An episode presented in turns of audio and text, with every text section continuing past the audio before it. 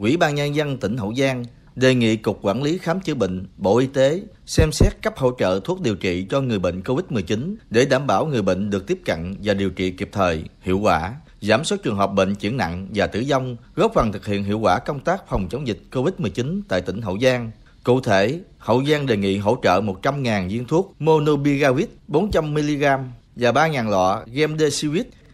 Theo thống kê, tình hình dịch bệnh COVID-19 trên địa bàn tỉnh Hậu Giang từ sau Tết Nguyên đán đến nay đang có chiều hướng tăng nhanh. Cụ thể trong hơn nửa tháng qua, bình quân mỗi ngày tỉnh ghi nhận 550 ca mắc mới, ngày cao nhất ghi nhận hơn 1.300 ca. Số trường hợp bệnh chuyển nặng và tử vong cũng tăng. Mặc dù Ban chỉ đạo phòng chống dịch COVID-19 tỉnh Hậu Giang đã chủ động mọi nguồn lực, huy động cả hệ thống chính trị vào cuộc cùng với ngành y tế để khẩn trương kéo giảm số ca mắc mới nhằm sớm kiểm soát hiệu quả dịch COVID-19. Tuy nhiên, với tình hình dịch bệnh hiện nay, cùng với việc các cơ sở y tế công lập chưa thể tiếp cận mua sắm thuốc điều trị COVID-19 để nâng cao hiệu quả trong công tác điều trị, tỉnh Hậu Giang đang gặp khó khăn về thuốc để điều trị cho người bệnh COVID-19.